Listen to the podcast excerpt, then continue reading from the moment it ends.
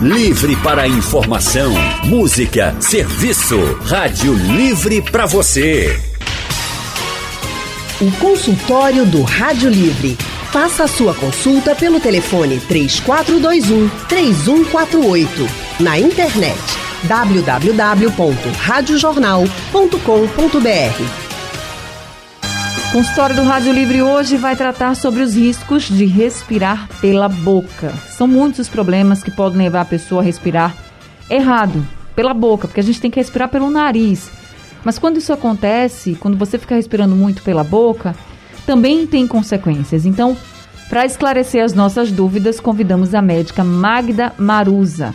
Doutora Magda é pneumologista, também é doutora em medicina tropical pela Universidade Federal de Pernambuco e atende na clínica M-Tórax do Hospital Memorial São José. Doutora Magda, muito boa tarde, seja bem-vinda ao consultório do Rádio Livre. Boa tarde, Ana, boa tarde a você, boa tarde ao meu colega, otorrino laringologista, boa tarde às pessoas que estão ouvindo seu programa. Muito obrigada por estar aqui com a gente no nosso consultório, viu? Também agradecemos bastante ao nosso outro convidado, que é o médico Cleidson Oliveira. Dr. Cleidson é otorrinolaringologista, é cirurgião crânio-maxilo-facial e cirurgião de cabeça e pescoço. Dr. Cleidson Oliveira, muito boa tarde. Também seja muito bem-vindo ao consultório do Rádio Livre. Boa tarde a todos. É um prazer estar aqui conversando sobre esse tema tão interessante. O doutor Cleidson, para começar, o que, que pode levar a pessoa a começar a respirar pela boca? É, primeiramente, você pode é, ser portador de alguma malformação congênita, né, nascer com essa malformação facial que induza é, uma respiração bucal. Sabemos que a respiração fisiológica, a respiração natural, é nasal, né?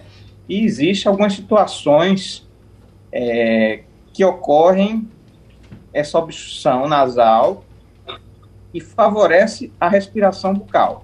Dentre elas, um desvio de septo, uma hipertrofia de cornetes nasais, uma sinusite crônica, uma atresia de coanas e a apneia obstrutiva do sono. Todos esses são fatores que podem predispor a uma respiração bucal. Então quer dizer que a apneia, por exemplo, é, a pessoa tem a apneia do sono, aí ela começa a respirar pela boca por causa disso, ou é a respiração pela boca que causa a apneia? Não, a apneia ela é uma obstrução da via aérea superior, né? E a respiração bucal, é, na verdade, é um sinal que pode estar uhum. acontecendo a apneia, né? Entendi. Porque a gente tem que ficar muito atento, né? O senhor falou que a pessoa pode ter uma má formação né, facial, tem um desvio de septo, uma hipertrofia de corneto, sinusite crônica, crônica, isso já é percebido desde que a pessoa é muito pequena, que é criança, ou isso pode acontecer, você pode passar a sua vida inteira ok, respirando certinho, e aí na fase adulta você começar a ter esse tipo de problema? As malformações crânio-faciais, geralmente elas são detectadas ao nascimento. São aquelas síndromes que, que, em que a criança já nasce é, com essas síndromes de malformação. Tá? As outras alterações, é, hipertrofia de cornetos, hipertrofia de adenoamígdalas, se manifestam geralmente na idade infantil, hum. até os 5 anos de idade. Então, aquela criança que respira é, pela boca, que ronca, então são, são crianças que devem ser investigadas dessas alterações. Bem como o desvio de septo, que a grande maioria também é congênito. Então, ele pode estar favorecendo esse quadro.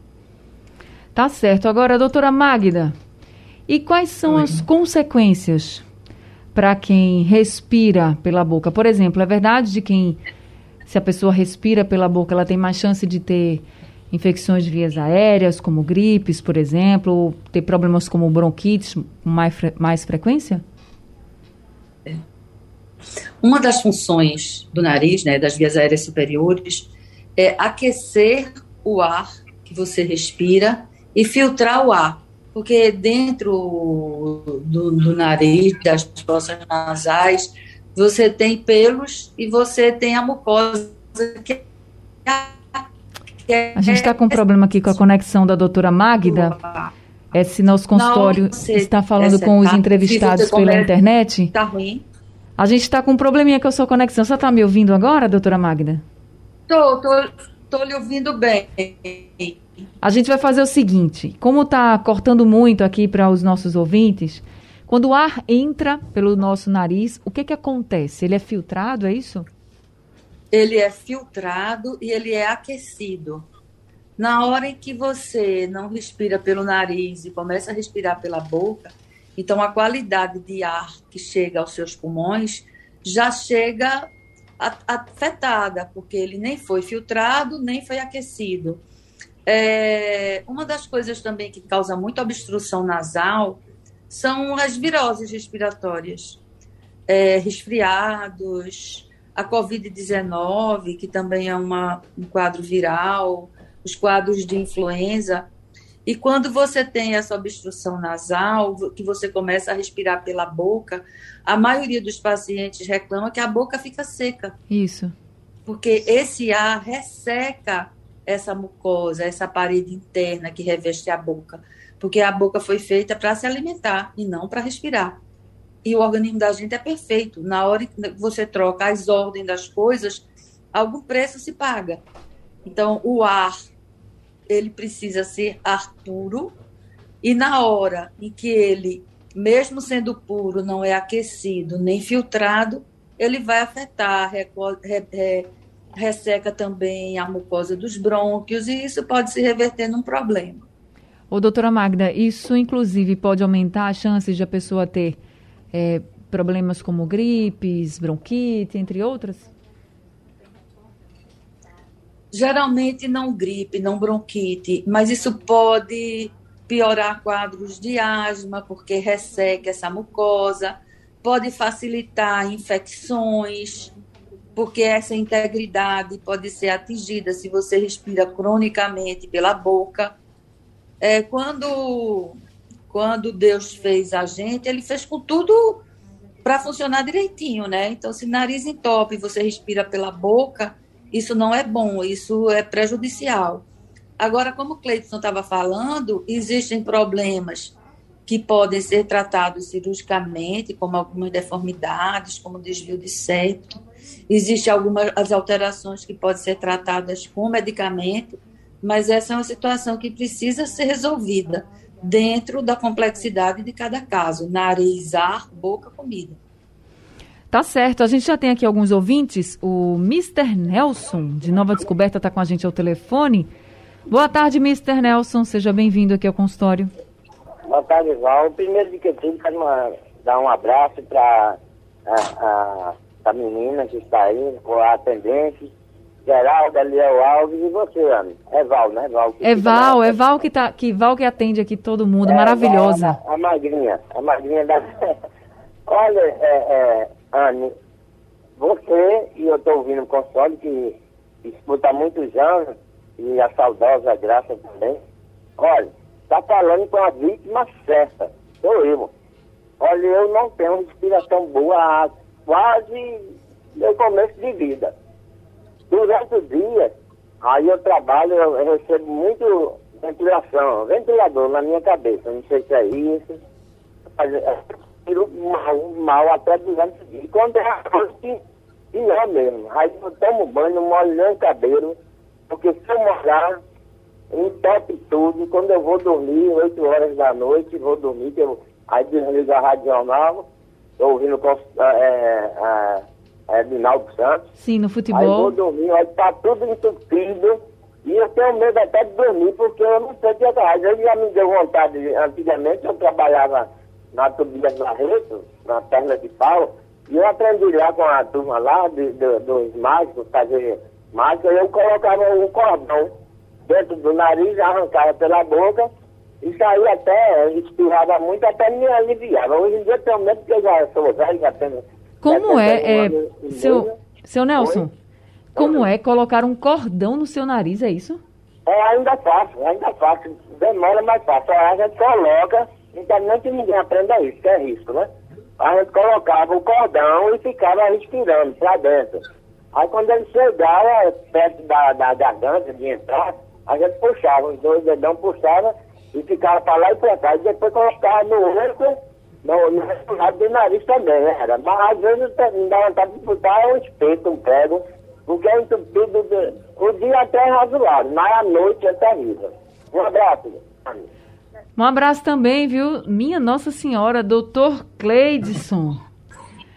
O senhor ouviu, o senhor conseguiu entender aí o que o, o Mr. Nelson falou? Não, teve alguns, algumas horas que cortou e eu não ruim, né? consegui né? compreender. Ele disse que a respiração dele, dele é ruim. Só que ele sofre dessa obstrução nasal desde de, de longas sempre, né? datas, né? né? É, ele disse que a respiração dele é ruim. Durante o dia é ruim, mas durante a noite é muito pior. Se ele molhar a cabeça à noite é pior. E ele disse que chegou até já botar um cordão no nariz, pra, chegando quase na garganta, para poder desobstruir. Esse, esse nariz estava muito obstruído. Ele até disse assim: ó, não aprendam isso não. Isso não é recomendado, não, né, doutor? É, é. Então, a gente desconhece essa prática, né? Isso deve ser alguma crença popular da região dele. Enfim, é, complementando apenas o que a gente já iniciou, existem causas que a gente considera transitórias de obstrução, existem aquelas causas mais é, permanentes, né? Que não é por ser permanente que ela não pode ser corrigidas.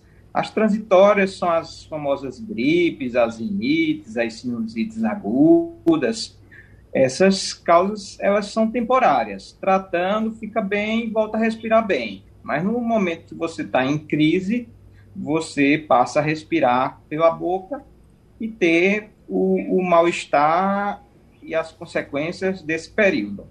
E aquelas causas mais persistentes, que são as alterações anatômicas, essa sim pode dar complicações é, pelo, pelo tempo de má respiração bucal. No caso do seu Nelson, diversas, no, no, caso do seu Nelson, ele teria que procurar um especialista para saber o que é que atrapalha a respiração dele, né? Para saber exatamente como ele pode tratar, né? É, exatamente. É, o seu Nelson necessita de uma avaliação para poder é, descobrir a etiologia e tratar corretamente, porque as causas são variadas e, com isso, o tratamento também é variado. Não existe uma mesma patologia para esse problema. Jaziel, é, de Beberi. Eu, pode, pode falar, o, doutora. Anny e, e Cleidson, eu tive um paciente que fazia isso, que passava um cordão no nariz. Você imagine, ele passa o cordão pelo nariz, o cordão atravessa a nasofaringe todinha e vai cair na garganta. E eles pegam a ponta do cordão que está na boca, a ponta do cordão que está no nariz e fica fazendo movimento.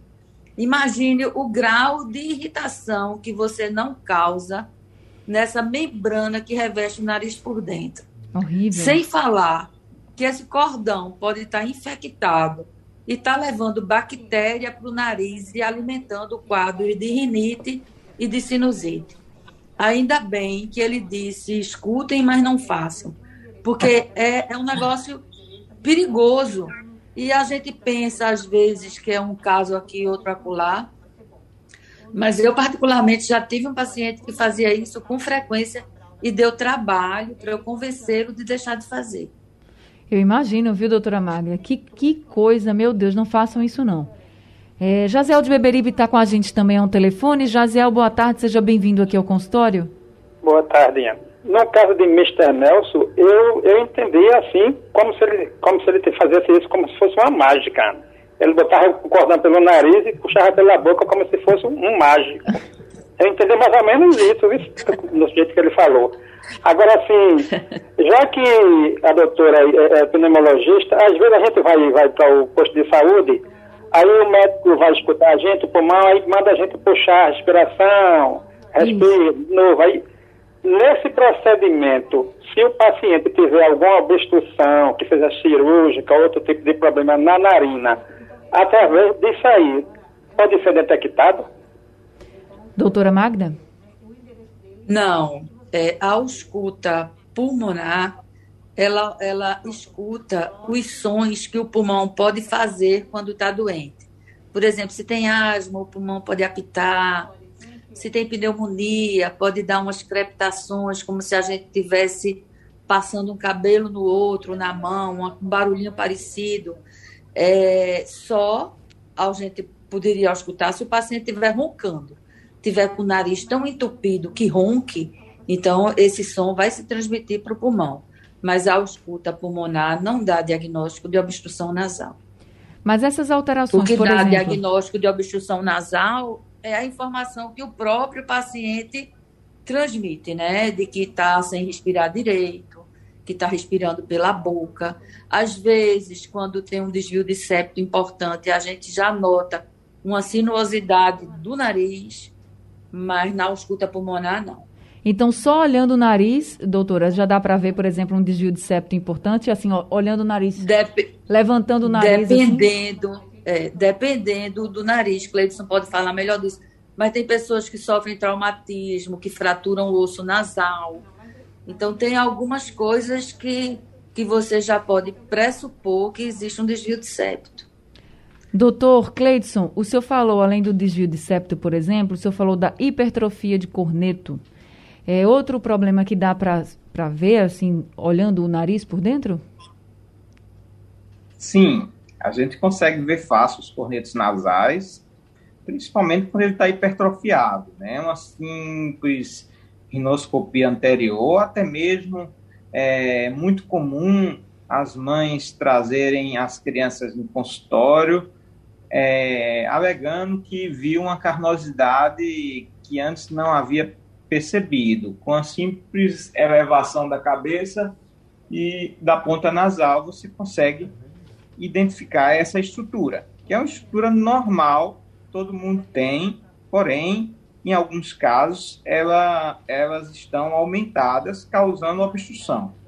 E por exemplo, se está aumentada, causando obstrução, tem algo que possa ser feito, assim, por exemplo, é, se manda muito lavar o nariz com soro. Se ficar lavando o nariz com soro, se botar algum remédio, vai diminuir essa obstrução nasal ou não? Sim, o tratamento clínico ele, ele deve sempre ser tentado inicialmente. O controle da parte alérgica, dos alérgicos ambientais, um tratamento medicamentoso, tudo isso faz parte do tratamento prévio. No insucesso do tratamento clínico, os procedimentos cirúrgicos podem ser indicados. Até em criança? Inclusive em crianças. Mas, se, mas faz essa cirurgia em desvio de septo, hipertrofia de corneto e quais outros, outros problemas? A hipertrofia de adenoides, que é bastante em crianças, a hipertrofia de amígdalas, a sinusite crônica polipomatosa, que é aquela secundária aos pólipos nasais, é, é, tumores nasais benignos, tudo isso pode acometer o nariz, causar essa obstrução. E se não fizer o tratamento, se não fizer, por exemplo, está fazendo ali o clínico, não deu certo, tem uma indicação de cirurgia. E se não fizer? a depender da causa. Se você me perguntar, é um procedimento obrigatório? A resposta é não, é para melhoria de qualidade de vida. Respirar fisiologicamente pelo nariz é um, um procedimento a ser realizado para melhoria de qualidade de vida. Em quais aspectos? Principalmente em três. Você vai ter uma melhora da qualidade do sono. Segundo, você vai ter uma melhora do seu vigor físico às vezes nem necessita ser uma atividade física, basta uma caminhada mais prolongada, subir uma ladeira ou uma escada. E terceiro, na vigência de processos alérgicos ou infecções virais. Seu nariz não vai ficar mais entupidão, que é uma das queixas que mais acomete quem sofre. E aí você respirando é, pela boca durante longos anos, digamos, você identificou seu problema e não tratou. Que consequências você pode ter? Desde as mais leves, tipo uma halitose, um acordar com boca seca, alterações dentárias, tipo favorece as cáries.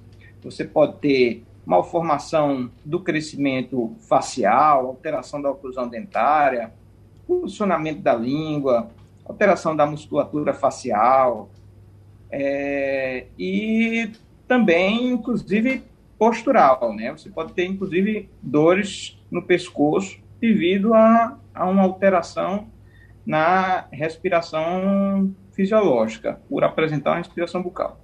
O doutor, e se fizer a cirurgia, tem chance do problema voltar depois? Depende do problema. Desvio de septo, geralmente, a cirurgia é um caráter definitivo. Você tira o desvio, ah, o desvio pode voltar? Em raras situações é, em que você pode levar um trauma nasal e fraturar, você pode ter o retorno do desvio, certo? Às vezes, o que a gente faz na cirurgia, a gente não retira o septo nasal todo, porque a gente só retira o que está torto. E aí, em algumas situações, você pode fazer uma ressecção mais econômica e, e ficar um restinho de desvio. O nariz completamente reto é uma, é uma, é uma situação muito incomum. Apenas em torno de 20% a 30% da população brasileira tem um nariz totalmente retificado. O desvio de septo ele, ele é muito mais frequente. Em torno de 70% da população tem algum grau de desvio. E todo desvio é cirúrgico? A resposta é não, só os casos que tiverem causando obstrução.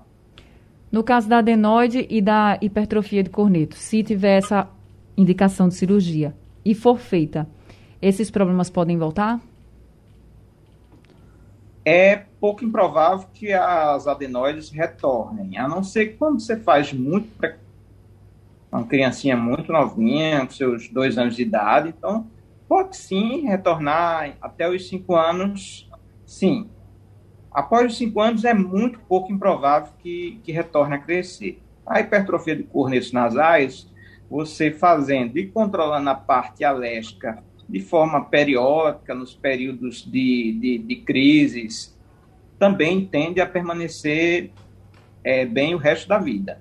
Agora, o que é muito comum a gente ver acontecer é o paciente ele fazer a cirurgia, não é incomum isso, ficar bem e abandonar o acompanhamento. Então, fica seus 5, 6 anos sem, sem, sem reavaliar, sem tratar clinicamente. Aí, nesses casos, sim, pode acontecer o crescimento dos cornetos nasais novamente. Não ao tamanho inicial, mas pode ao ponto de crescer novamente e causar obstrução. Tá certo. A gente vai precisar dar uma pausa aqui no consultório. Estão chegando muitas mensagens aqui no nosso WhatsApp. Na volta, a gente responde essas perguntas com o doutor Cleidson e também com a doutora Magda. É rapidinho, não saiam daí. Rádio Jornal. Rádio Pernambuco. Chegou uma pergunta aqui da Rose, doutora Magda. Ela diz assim: Tá certo, tem que respirar pelo nariz, mas quando se tem disfagia?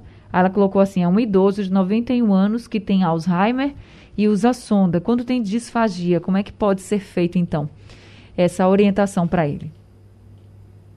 A disfagia é dor quando você vai deglutir. Isso não tem nenhuma relação com, com a respiração nasal. Se o paciente idoso ele tem uma sonda, essa sonda provavelmente está passando pelo nariz. Mas a sonda ocupa uma narina e a outra fica livre para respirar.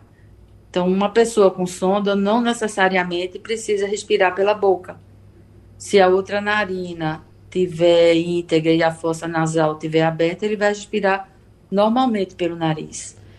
Então, não precisa se preocupar, Rose, porque ela, ele está respirando. Se ele não estiver respirando pelo nariz, estiver respirando pela boca, aí já é um outro problema que precisa ser investigado, né, doutora Magda? Isso. É, a, outra, a, a outra fossa nasal não está funcionando, tem que ser avaliado. Às vezes, as pessoas se viciam também a respirar pela boca. Acontece isso. Pacientes que têm rinite crônica, eles têm, às vezes, o nariz obstruído por tanto tempo que eles se acostumam a respirar pelo nariz e começam a respirar pela boca. Então, é como o Cleidson falou, tem que ser avaliado, tem que ser investigado, tem que ver se o tratamento é clínico, tem que ver se o tratamento, se tem indicação de tratamento cirúrgico.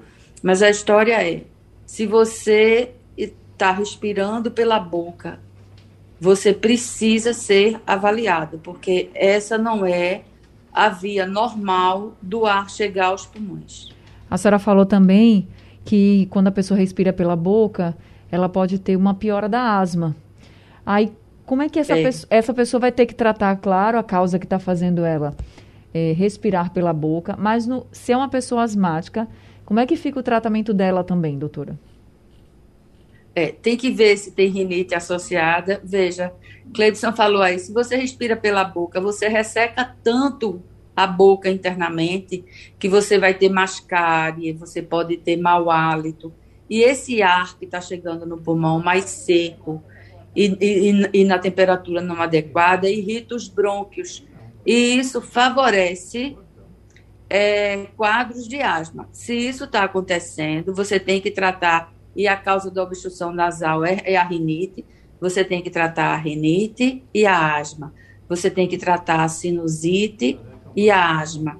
As coisas precisam ser feitas de acordo que você garanta que esse acesso do ar aos pulmões seja feito pelo nariz e não pela boca. As coisas muitas vezes precisam ser feitas e tratadas de forma conjunta.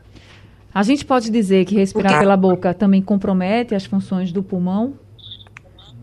Pode comprometer, principalmente se isso acontecer cronicamente, ressecando via aérea, favorecendo infecção. Isso precisa ser avaliado. Se você respira pela boca, procure atendimento médico, porque isso não é normal.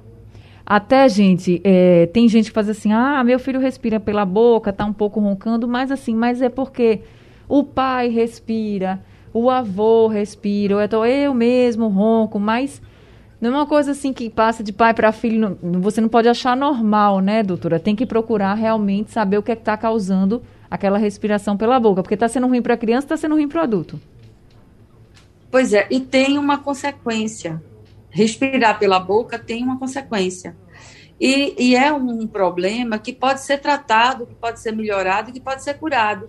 Então ninguém pode ficar conformado por uma respiração que não está sendo feita da forma correta. A gente recebeu aqui um áudio de José Mário, porque a senhora estava falando né, de, de, da função do nariz com essa respiração, e ele mandou uma dúvida para a senhora. Vamos ouvir. Boa tarde, Anne. Boa tarde a todos os doutores. Anne, meu nome é José Mário, aqui de Aldeia. Minha pergunta seria o seguinte: é, eu normalmente tiro o excesso de pelo do nariz. Isso é ruim? Eu não devo continuar fazendo? Ou não faz diferença? Queria saber isso aí, por favor. Obrigado, boa tarde. Ótimo programa. Obrigada, José Mário. Doutora Magda? Não, não tem problema nenhum. Se ele corta só os pelos que ficam visíveis, né, que saem é, pela narina. O homem, principalmente, às vezes, tem muito pelo que sai pela narina e até fica feio, do ponto de vista estético, é feio. Sim. Então, eles podem ser aparados sem que você entre dentro da cavidade nasal. Isso é feito só por fora, não tem problema nenhum. Esse pelo que está do lado de fora, ele não está contribuindo para você respirar. É o pelo que fica interno. Tá certo. Doutora Magda, muito obrigada por esse consultório, pelas orientações que a senhora trouxe e os esclarecimentos também. Eu que lhe agradeço. Obrigada a você, aos seus ouvintes. Obrigada a Cleidson. Um abraço. Um abraço, até a próxima, doutora Magda. Doutor Cleidson, também muito obrigada por esse consultório e por todas as orientações que o senhor trouxe para a gente. Eu que agradeço o convite, muito bom estar aqui participando. Queria parabenizar a doutora Magna pela explanação. Realmente a gente estava em sintonia hoje e eu concordo 100% com o que ela falou. É isso aí, gente. Muito obrigada, sejam sempre muito bem-vindos com a gente. Obrigada também a todos os ouvintes. Rádio Livre de hoje fica por aqui. A produção é de Gabriela Bento, trabalhos técnicos de Big Alves, Edilson Lima e Sandro Garrido. No apoio Valmelo, no site da Rádio Jornal Isis Lima e a direção de jornalismo de Mônica Carvalho. Sugestão ou comentário sobre o programa que você acaba de ouvir, envie para o nosso WhatsApp 99147 8520.